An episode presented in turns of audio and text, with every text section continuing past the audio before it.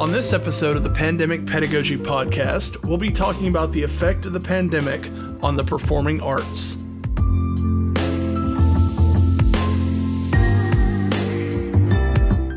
Welcome to episode three of the Pandemic Pedagogy Podcast. I'm Galen Perkins, an instructor of creative media production at Arkansas State University in Jonesboro. Joining me this week to talk about the ways we learn in this era are two of my students from the Audio Production 2 class, Colin Crossnow and Matthew Schroeder. Guys, thanks for coming on today. Hey, absolutely. Colin, could you tell us a bit about yourself and what your interests are in media? Yeah, I'm Colin Crossnow. Uh, I'm a senior here at Arkansas State University, and uh, I'm majoring in creative media production. I'm just a big movie enthusiast. I love watching movies all the time. My goal is to become a screenwriter.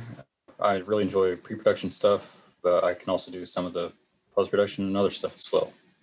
Awesome. And Matt, I'd pose the same question to you. Um, well, I'm a senior. Uh, I plan to graduate hopefully by this next summer term. Uh, I don't really know what I want to do realistically, but I want to start a record label. Like that's, I think I'm going to, but that's really, I'm enjoying learning and doing some of the mixing and producing and all the, all the cool production stuff. Uh, I already work with quite a bit of uh, digital studios and stuff on my end. So it was cool to come and learn and work with like hands-on equipment and like actual stuff in a studio that A State provides. So I've really just had a I've had a blast learning about the media and stuff like that along the way as well. Great stuff. Also joining us for discussion this week is Jeff McLaughlin, assistant professor of theater at Arkansas State University. Jeff, welcome. Thanks for having me. Thank you so much for joining us today. Uh, could you tell us a bit about your background in teaching? Well, I've always wanted to teach. Uh, I used to think that I was going to teach high school. And then at some point in college, I realized, nope, I want to teach at the university level. Um, so I've been teaching at Arkansas State now for 16 years. Great. And also, as a bonus this week, we have a second guest joining us. Uh, Miss Virginia Hirsch is an instructor of theater at Arkansas State University as well. Uh, Virginia, welcome. Hi, thank you for inviting me on. Thank you so much for coming. Can you tell us a bit about your background in teaching as well? Yeah, actually, it's great to hear Jeff's response because I too thought I imagined myself being a drama coach at the high school level.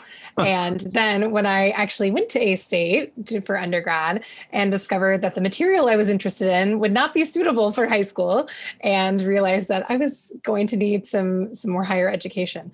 Uh, so went to grad school at University of North Carolina, Greensboro, where I did some adjunct teaching and uh, taught at Louisiana Tech University for a year. And now I'm here back at A State. So it's been a really amazing full circle journey despite craziness of the pandemic. Great. This week, we're talking about the effect of the pandemic on the performing arts, uh, specifically in the way that theater is taught. Uh, Virginia, I'd like to start with you. Could you tell us about some of the modifications that you've had to make to your classes over the last year? Absolutely. I think probably even if you're not a performing arts teacher, you could say that 100% of your classes have been impacted in format and delivery. Um, obviously, some more than others. And for theater, especially, and because my emphasis is in directing and acting, my entire job deals with bodies and space, which is the thing that has been most encumbered by COVID 19. So, some classes uh, right like right now i'm teaching acting shakespeare and we've gone entirely virtual and we're able to still get together and everyone's in their closet or bedroom and we're doing scenes and sonnets and finding connection that way. Um, so sometimes that's necessary and actually just works best um, with where we are. And then in some other courses i've taught like uh, directing i taught last semester and we masked we distanced uh, we had to, it takes a lot longer to teach subjects because a huge part of teaching someone how to direct is teaching them about those bodies. So we luckily through watching videos, through um, making diagrams, through uh, having 3D kind of representations that the students themselves can manipulate, they start to learn these concepts a little bit more concretely than just if they were reading about it, but obviously a, a big, pretty big leap from what they would be doing if it were just uh, in a quote unquote normal classroom um, where we're they're acting and they're moving around and directing one another. So quite a few modifications, and uh, and I think as with anything, and what most people would say in response to the pandemic is there are gains and there are losses within that. So o- overall, I think they've really made a great show of it and have had a, a remarkable time. And uh, I've had excellent turnout and students who have had just a terrific attitude and trying to commit to continuing to learn and uh, take part in classes and in productions. Good, and I and I probably should have mentioned before, uh, Virginia. I think your background is mostly in in the directing side of things. Yes, I'm sorry I didn't say that in my introduction. Yes, I'm primarily my my MFA was in directing, but I've done some directing, acting, dramaturgy, a little bit of everything. Well, that kind of leads me into my question for Jeff. How has it been for a person who specializes in uh, set building and sort of the uh, the back of house kind of thing? I think is what it's called in theater. How has that experience been modified as a result of the pandemic? Yeah, the trick in what we do requires special equipment and space. It's not like for stagecraft, I can say, instead of a book, I'd like you to get a table saw, a miter saw. like that's not practical, right? So there are times right. when we have to be together. Uh, what that means for us is breaking up into smaller groups. Uh, I've split my class into into sections, and some people come on one day, some people come on another day. Um, I've, in order to afford that time, I've had to pre-record all my lectures, um, and we're essentially doing the same thing in in really all my classes. I've. It's important that we have that time together to do the craft of building or model making or drafting. It's not stuff that you can really do on your own in your dorm room. You need to come to the shop or you need to come to the design lab to use the equipment. And so, how crucial has it been for you both to adapt to new technology during this time? Yeah, it's not really an option. It's it's adopt the technology or die. L- luckily, I think most of us are pretty savvy in the technology, and you know they had all the the classes this summer on beefing up your your Blackboard skills and your remote learning skills. I've always used Blackboard, but after the summer, I'm using it much more uh, robustly and intelligently. And really, there's no end to new technologies. I think for many people during the pandemic, it's just been learning Zoom. Now, to be fair, I had never heard of Zoom a year ago either. And now it's a daily part of life and including the conduit for this interview. And so we have all, I think, gained a lot of experience in that. And many of us are, are getting very comfortable with it. Um, but even that, Zoom having new uh, updates like things that we wanted to do in our first production, which we did via Zoom, we weren't able to do that now. They've changed it and we have the ability to do it. So keeping abreast of that is just one level. Um, for performing arts, especially, I know with every show that we've done, because some are streamed, some are only live, some are pay per view, uh, some are a combination. And so I know with our department, we've had to look into we've had to learn all new systems uh, being familiar with that kind of technology of okay how do we do ticket sales right now? How do we stream this effectively? Uh, we're grappling with technology with everyone having headphones and audio equipment things that typically in theater we may not deal with. And in some ways again so we have those challenges but two our students are becoming far more equipped in the world and we are becoming far more equipped in things that typically are assigned to media production to filmmaking and i think are just going to now become so much a part of the lexicon of creating art in general. Um, so that savviness is has certainly been an uphill battle but has created so many fun opportunities. And uh, even in our stage productions now we're talking about things that we maybe maybe never would have talked about several years ago of, oh what if we animate this section? Or oh how can we incorporate almost a filmmaking sense to cinematic eye to the stage and that kind of leads me into my next question um, and i want to open the discussion up to my uh, students colin and matt um, I know that you two are not theater students, but how have you seen um, similar or different techniques being adopted in your classes, whether they be in media or in uh, general education classes?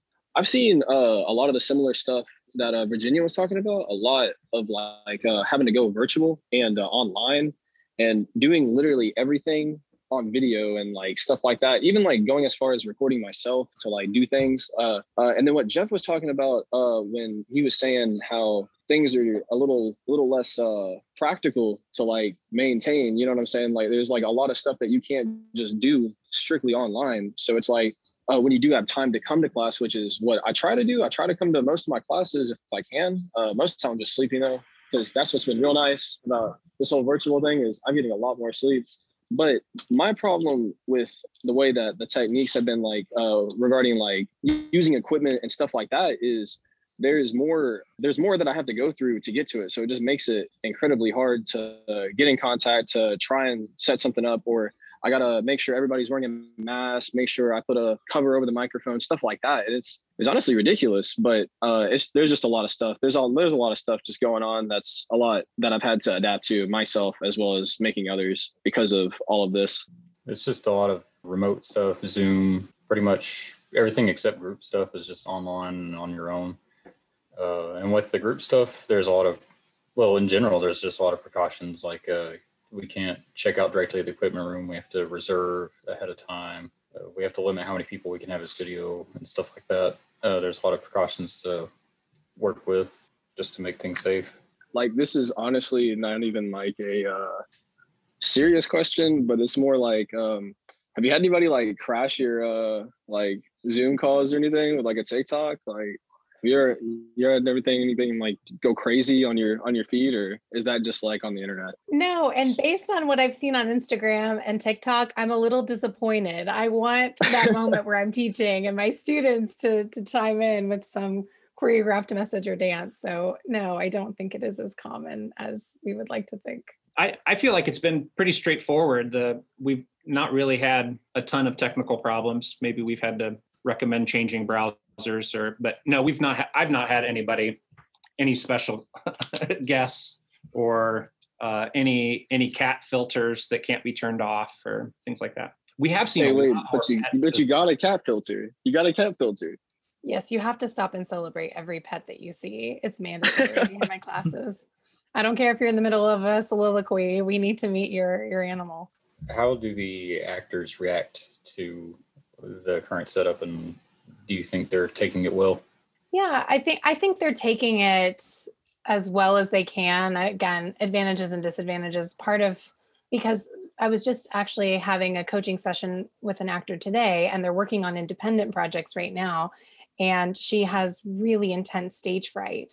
And so, even performing for me in a private coaching was much scarier for her than when she got to record it on her own and submit the take that you know she felt confident about and didn't feel that immediate pressure. So for some people it really is relieving to have that space and time to truly prepare and drop into character. Now for others they are eager to get up and struggle with their partner and get to physically be in the space together. But fortunately with guidelines too that we're still able to have private coachings that might be in person. Maybe we can assign a time Luckily, we have multiple spaces at the Fowler Center where we can continue to work um, with actors either individually or in a small group.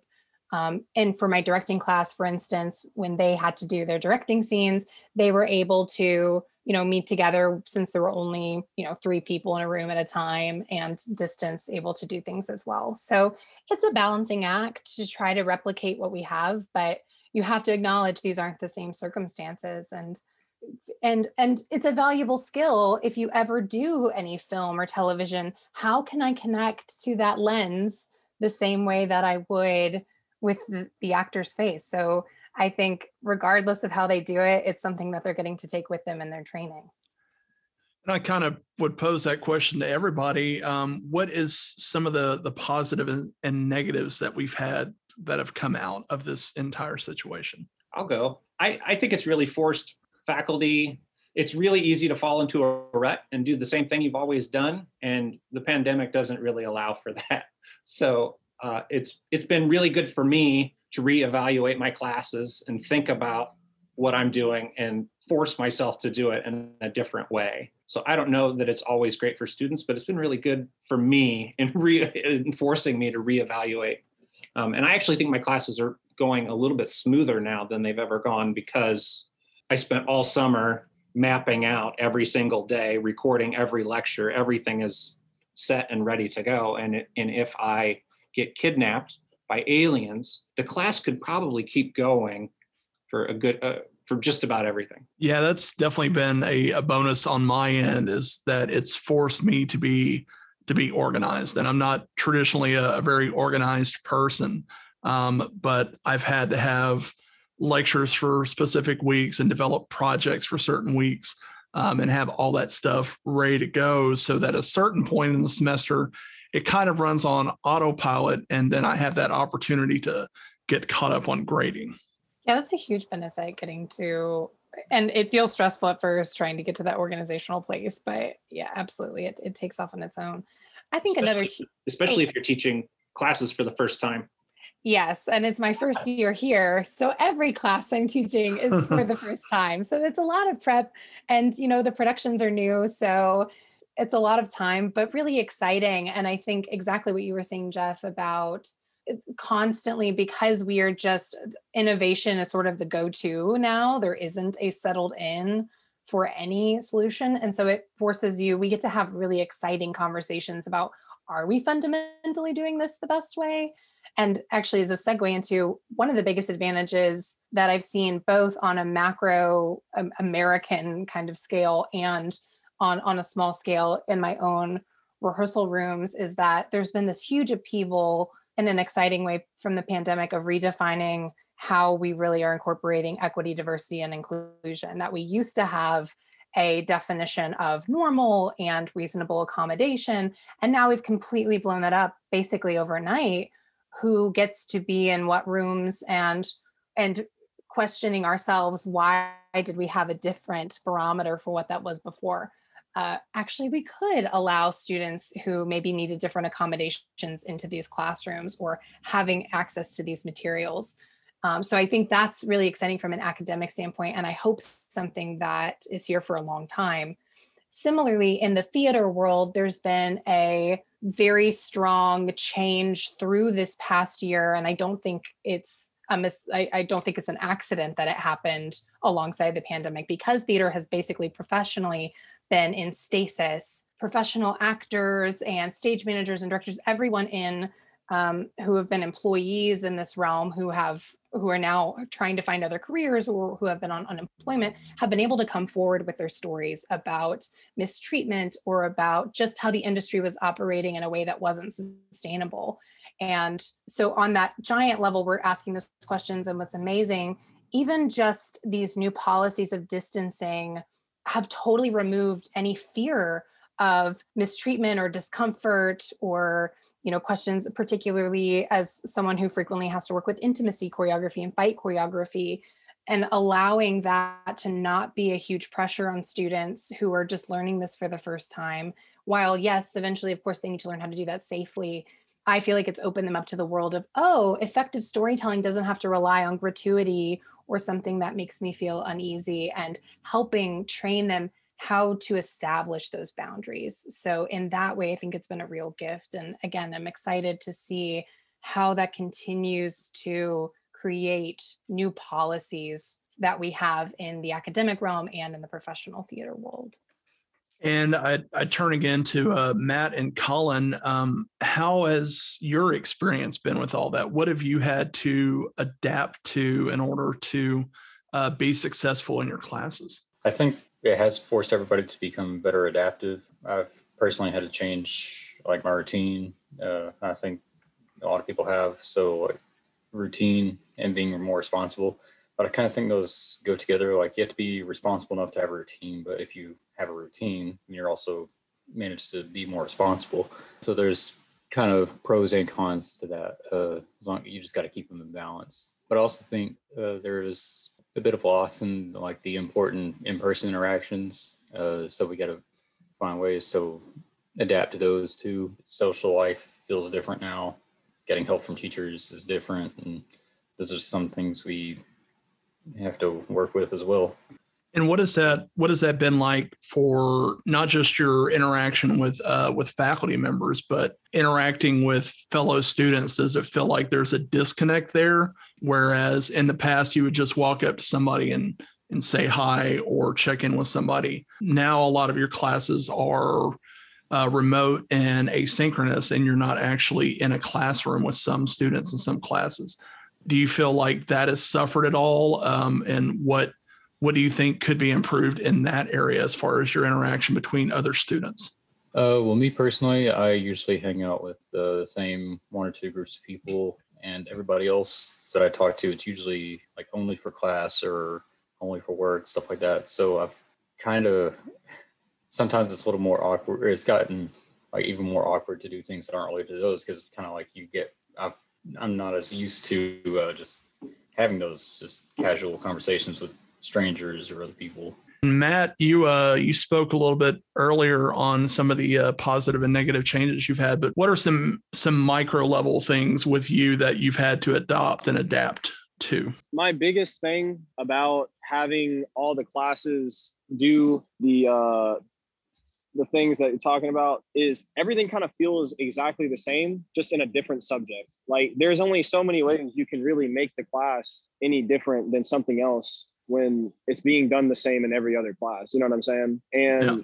that's really that that's really it. I honestly like I love it. I love it all being online. It makes it easier, makes it to where I can work and it makes it to where I can have money. And uh being a college kid, I have no money. So it's it's just it's it's a few things that are that are nice and bad, I guess. I mean, the the communicating with professors and instructors is that is the hardest part though. Like that is that is hard because I, I know that they're busy, they're doing other things, they're having Zoom meetings, they're planning stuff, and uh, maybe not always checking emails. But whenever professors do actually check emails and stuff, and they're communicating with you, it works great. Like it's it's awesome because you can get concerns off, you can ask questions, and uh, you can just be on track with everything you're doing because reading a prompt isn't always enough as a student you know what i mean it's it's i don't know there, there's a few things there's just a few things and i'll go ahead and circle back um, a little bit to something that uh, Virginia said earlier, as far as um, a reliance. You said you said the phrase reliance on gratuity uh, when it came to uh, to theatrical works. What do you think? Um, and students, I'll ask you this question again about media in a second. But what do you think the long term ramifications are of the pandemic on um, not just the way that we teach um, theater and media respectively, but on um, the theatrical and performing arts moving forward? That's that's the million dollar question right there. The thing that we've all sort of been circling around and trying not only to grapple with ourselves as faculty and pretty much every meeting now sort of in some way or another incorporates that question into our conversations and how are we equipping our students for a future that we don't know what it looks like what i'm hoping for and what I think will happen is just a more integrated approach to all of the above. That on one hand, we see exactly what Matt was saying a moment ago the many advantages that the virtual realm has afforded us artistically because of eh, there's an accessibility gap a little bit because on one hand it is more accessible than ever but there's still a growing equity gap of well then the people at the the bottom of that pyramid are suffering the most the ones that don't have access to internet uh, maybe in rural or poor communities the ones that you know don't go to schools with that the kind of equipment that this affords. So i don't mean to say it's all sunshine and rainbows but for for those who are above that line and do have access to all of these things i i think it opens up a world for collaboration on a level we've never seen before.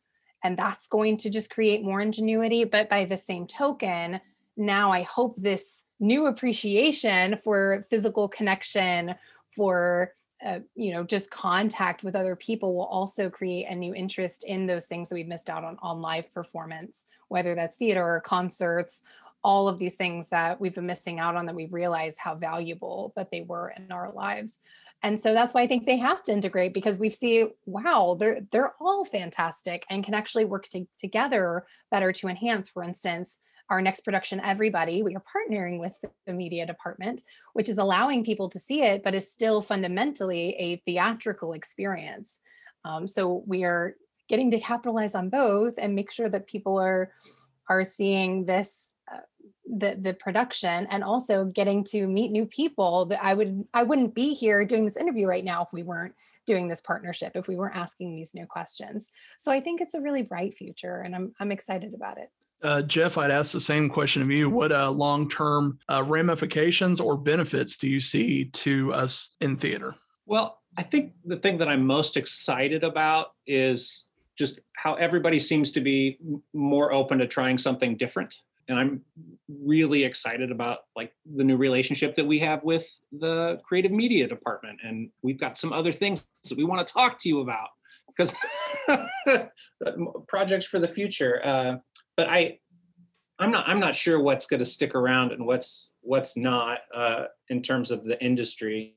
I think now we're all more willing to to try things remotely. You know, I, I like I've always designed for theaters out outside of the state, and and you know uh, either had telephone meetings or conference calls or Skype meetings or, or something. So that's not horribly new, but I think it's much easier for everybody now to do that because we've been doing it so long and we're much better at it. And uh, Matt and Colin, I'd ask you the same thing. What uh, long term ramifications do you see for us in the creative media side of things? What do you think we have to look forward to? I know that it's a it's a scary time to be a graduate. What positive and negative things do you think will be part of this long term going forward? With uh, the the stuff that's going to come like with the long term, I really feel like there's there's going to be things that stick and things that don't. More so, like uh, there might be a lot of people that kind of like the way we're doing things. It's just going to be really different, and I don't think the whole being away from each other part's going to stay. I don't think social distancing and all that's going to stay, but I just think it's going to be really different because it can be based off of a virtual way of doing it. So I just think it's going to be lazy, honestly. I think it's going to be lazy. I guess if anything, uh, the in-person stuff will probably eventually return, but uh, a lot of the like Zoom stuff that's useful for like uh, pitch meetings or pre-production meetings, stuff like that. So there's a lot of uh, the pre-planning, the different phases of the production process can be made easier, but uh, some of it will need to return back to normal when it can. Gotcha. And I think that about wraps it up for this week. Uh, but I did want to give y'all a chance to plug anything that you might have upcoming. Uh, students, I know that uh, Matt and Colin, you are both producing uh, podcasts. Would you like to uh, to plug those at all? Uh, yeah, actually, mine is uh, popped in, and I normally just have a lot of fun with it. We get some different different perspectives from like different people on some mind blowing things, or maybe things that you think about every day and don't really realize, and just just a whole broad broad audience that it could reach. And uh, I have a lot of fun with it. So if somebody could find some entertainment out of it, I think it'd be cool to be shared with everybody. Uh, mine is called The International Screen. Uh, in each episode, I look at uh, the in- movie industry from a different country from around the world and just talk about like influential people from it or films from there and just the overall uh, film industry structure of that country and just really interesting for people who uh, enjoy movies. Virginia and Jeff, did y'all have anything that y'all wanted to plug or any parting thoughts you wanted to give? Yeah, we are actually at A State Theater in general. We are producing two shows right now. So Jeff is pulling, well, I would say double duty, but really more so quadruple duty at the moment. Um, but I am currently directing Everybody by Branden Jacobs Jenkins, who is a MacArthur Genius Grant uh, fellow and is just a, a, brilliant playwright who has crafted this play. It's a retelling of a 15th century morality play called Everyman and Everybody, the modern retelling that he has created chronicles uh, everybody who is played by one person their journey to death and even though the play, you think it's about death, it's really about how do we live our lives? What really is valuable in the end? And how can we make it better? So I'm hoping people walk away from the theater, A, want to see it because it's so universal. We all go through life and death, and also walk away from it feeling more centered on the priorities and excited to enter into a world that is rapidly changing. And it's really, really smart and really, really funny. And then the week after that, we're doing uh, a musical review that uh, that Brianna uh, Lucas Larson has put together, and they're they're rehearsing it right now outside um, because that's where we're going to do the show. We're going to do it right outside the Fowler Center at the at the theater entrance. Um, and so that is going to be an actual event that people can come to, whereas everybody uh, is going to be a pay-per-view event. You pay to get access to watch the video. And I think that perfectly encapsulates some of the challenges that we have going forward. Uh, we're doing a, we're working on a recorded play, and then we're working on an outdoor musical uh, play. So uh, a lot of fun stuff going on. Well, thank you everyone for joining me today, and a special thanks to uh, Jeff and Virginia for joining us. Thanks for having us. Pandemic Pedagogy Podcast is produced in association with the Audio Production 2 class in the School of Media and Journalism at Arkansas State University. To listen to complete episodes, follow us on anchor.fm slash pandemic pedagogy or listen on your favorite streaming service. As always, keep learning